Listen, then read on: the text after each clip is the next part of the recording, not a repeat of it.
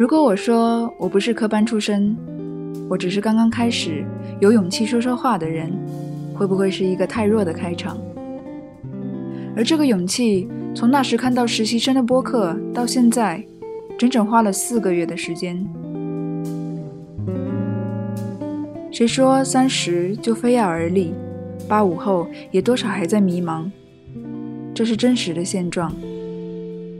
希望我的分享，让无论在哪个年龄段的你，在成长的路上能感受到一点：原来我并不孤单。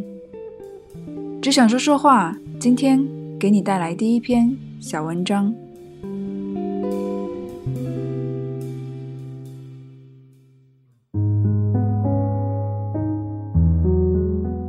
让光。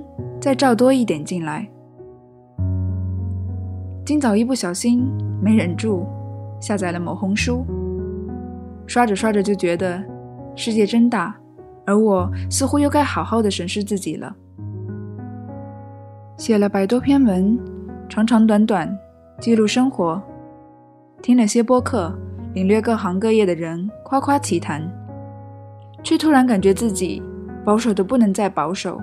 胆小的不能再胆小了，深深体会到后浪的扑面而来，那种朝气蓬勃、自信张扬，是夹在夹心层的八五后比较匮乏的，或者说是我缺少认知与勇气。朋友说，能发现问题也是好的开始。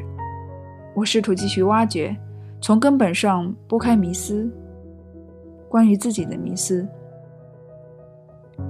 是原生家庭吗？是外国人的身份吗？是不求上进吗？是佛系无野心吗？是思想洁癖吗？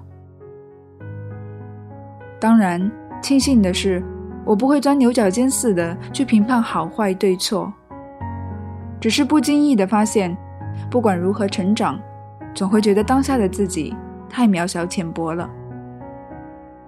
思考吧，思考吧。捏碎，再重建。裂痕，让光再照多一点进来吧。